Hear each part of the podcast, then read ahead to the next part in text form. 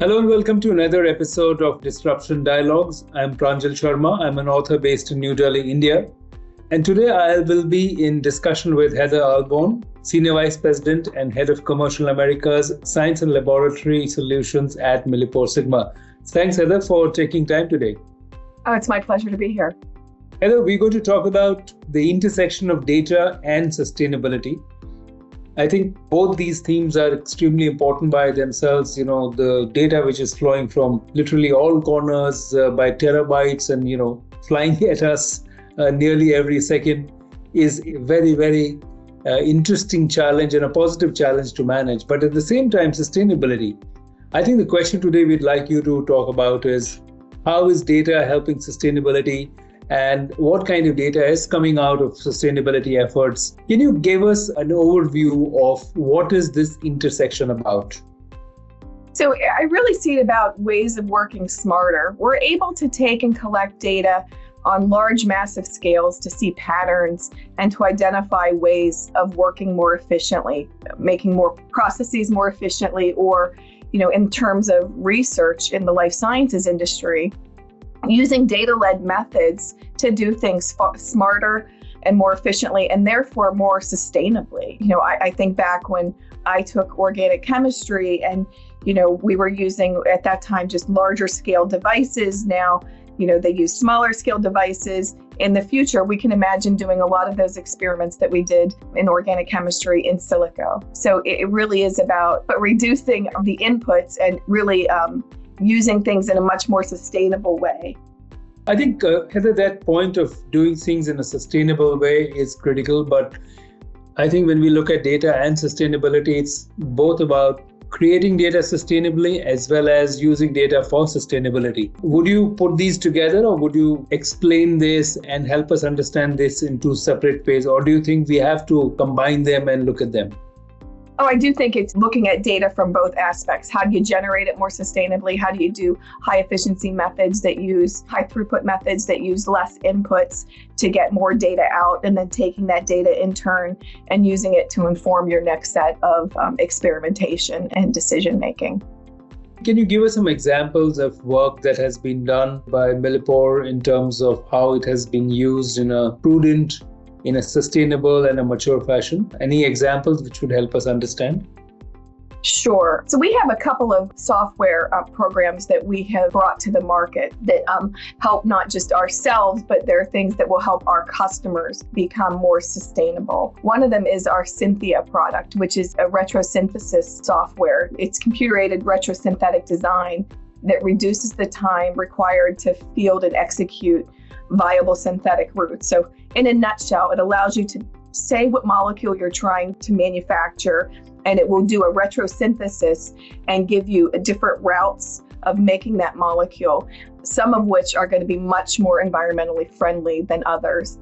And so you can do all of this in silico without investing anything in or creating any other waste. So it's a really powerful tool that, you know, things that used to have to be done with uh, solvents and generating waste to find the right routes of synthesis, you can now just do on the computer. Um, so that's one. Uh, the other software that we're really excited about is Addison, or AIDDISON, I should say. It's a, to accelerate the hit finding and optimization process in drug discovery. By using the power of AI, you can predict the novel activities of the molecules with machine learning to predict PK profiles. So, again, instead of creating a bunch of molecules in the lab and then taking them out using animal models to study the PK profiles, you're able to do all of this in silico. So it's not just more environmentally friendly and more sustainable, but from an ethical standpoint of using animals and animal models, you know, it helps on that front as well, just to create a much more friendly world, I should say. These are mostly within the life sciences sector, and that's your focus area anyway. Mm-hmm. Heather, how is it evolving? Is it now more commercially applied, or do you think some of these projects that you mentioned are they still at pilot stage? Where is the evolution? So we on both of those two softwares, those are commercially available and they are being used by the industry to aid their efforts and to do things more sustainably. You know, this is something that has been 20 years in the making. I myself started out as a computational chemist in graduate school. I'm trained as a computational chemist and we always thought of the day that we would just do in silico drug design. That reality hasn't hit yet, but we're definitely over the last 20 years since I graduated. I'm dating myself a little bit, but since I've graduated, we've made tremendous progress in reaching that vision. So these are things that are commercially available and are used throughout the industry at this time. How difficult is it to convince companies to use it?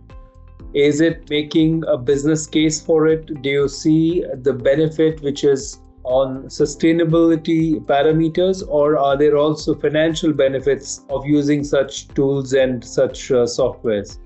Uh, I mean, there's huge financial benefits. So this is really um, a case where the, the software and the, the solutions really sell themselves. Um, something like a Synthia, which goes beyond the life science industry, it's any manufacturing where you're doing a chemical synthesis. By showcasing how you can, first of all, it's quicker. You can get to a synthetic pathway much more quickly than you can in the old days of trial and error, where you're, you know, creating your molecules, trying different routes of synthesis and generating waste by doing these things in silico, you can do them much faster and, you know, you're not creating anything, uh, you know, you never leave your computer. So you're not creating the waste, you're not buying the chemicals, you're not creating the waste on the outputs. So it, it really makes tremendous business sense to, do things in silico and, and, and to model things before trying them in real life. But does it require some changes in the processes when you try to put these new tools into a company? Do they have to invest in a new process, in a new system? Do they have to do things differently? They definitely have to do things differently, but that's an area where the industry has been moving, not just the life sciences industry, but the overall, what we would call the industrial sector, our applied markets have been moving in that direction. It does typically require people with a background in modeling, but as these tools become friendlier and easier to use, even that requirement is going away. Um, it doesn't require now, you know, a PhD to be modeling this stuff. These software packages are much more intuitive and, and easier to use than they had been in the past. If I look at the life sciences sector, Heather, there are several parts to it, as you know better than I do. Are there certain parts, perhaps, you know, from development to application to the various ways in which patients are benefiting? Are there certain parts which have adopted such technologies faster than others? I think we definitely have. Um, we've seen a large push across, from a sustainability perspective in life sciences in particular. We've seen a large push over the last, I would say, three to five years. It's always been on our focus, but now with kind of the ESG standards and some of the ratings, the rating agencies, the credit agencies getting into really looking at ESG more from a financial market standpoint and giving ratings on companies, you know, as activist investors have stepped up. I think it's really been pushed to the forefront. Through the COVID epidemic, uh, I think people were wondering, we were doing a lot of things maybe that weren't quite as sustainable. And was this the death of sustainability as we were in a rush, you know, to find and address the pandemic? But as that crisis has subsided, a bit, the focus and the moving sustainability to the forefront has once again become a high priority topic. So if I look at the work that MilliporeSigma does, I think it's it's across Uh, in terms of offering solutions to support in development and manufacturing, vaccine and, and discovery processes. How do you see, in your view, with your experience, how do you see the entire sector being impacted? What kind of positive disruptions do you anticipate in the coming months and years? When we think about sustainability, we look at it from what used to be the three R's and, and now is the four R's. We, we take a holistic view of sustainability. So it is about reduce, reuse, recycle. And then there's also the rethink aspect, which is the fourth R that, that's relatively new. So from a reduction standpoint, for ourselves as a customer, for ourselves as a manufacturer, we've always tried to be a responsible partner in the communities where we're located and uh, the communities that we serve with our products. So, from a regulatory standpoint, we work with regulators to ensure we adhere and contribute to the programs like REACH in Europe, which seek to reduce the use of harmful chemicals and substances. As risks become known, we look for alternative and safer options for both ourselves as a manufacturer, but then we turn around and we offer those safer alternatives to our customers as well as a chemical supplier. So our portfolio has actually over 1,400 greener alternatives that life science manufacturers and others, med devices, um, even you know petrochemical industry, are able to use in their processes. So uh, that's how we look at rethinking how we do manufacturing. From a reduced standpoint, we're looking at reducing our process related emissions, improving our energy efficiency, and purchasing more electricity from renewable resources.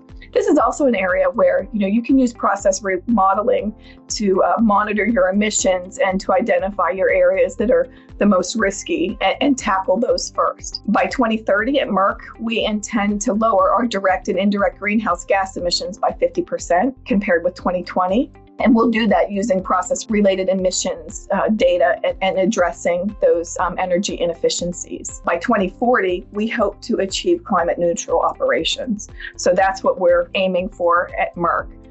But as I said, it's not just enough to address our internal manufacturing, but we want to then take that and offer some of those solutions back to our clients for theirs. And that way we become a force multiplier, um, not just for the life science industries, but for all industry. I think that's a very positive and uplifting statement, uh, Heather, that you know to be a force multiplier to have an impact across and beyond the sector is quite fascinating. I want to end by asking you, as an expert, as a person with deep experience, what is it that's exciting you the most, and what are you looking forward to in this space in the near future? The thing I think that um, really excites me the most is actually one of our uh, rethink of projects, and that is really in the whole food movement. So, you know, we're going from 7 billion people on the planet to 10 billion by 2050 and obviously you know people need to eat. And when you think about the need for protein and how inefficient you know the growing of food is um, especially when we refer to meat the work that we're doing in cultured meat and other 3d bioprinting applications i think is the most exciting at Merck and, and, part of our Merck Ventures, we're investing in this space. One major hurdle to the clean meat movement is that the cost of materials for meat production. And the reason why this is of interest to us is the same technologies that make uh, biotherapeutics, the bioreactors, the cell culture media, this is the same technology and it's actually the same processes that will be needed to make uh, meat in the future. And so, but taking those processes and addressing the cost and the scale challenges is something that we're heavily involved in and heavily investing in. And so that's an area where I really literally think we can change the world. Heather, thank you so much. I always find it fascinating and very, very encouraging when I hear a conversation where somebody, an individual, and an institution are committed to changing and improving the world. I think that's, you know, in a world where things are not always going right, it's so heartening to hear such statements. Thank you very much for joining us today. It's my pleasure to be here. Thank you. And to all of you who were listening in, thanks for being there. I was in conversation with Heather Ahlborn. She is the Senior Vice President, Head of Commercial Americas Science and Laboratory Solutions at MilliporeSigma. We will be back with more such interesting conversations on Disruption Dialogues. Stay tuned. Thank you for listening to Hashtag Disruption Dialogues. If you are a strategy or market intelligence professional, we invite you to join our community on LinkedIn, hashtag Disruption Dialogues.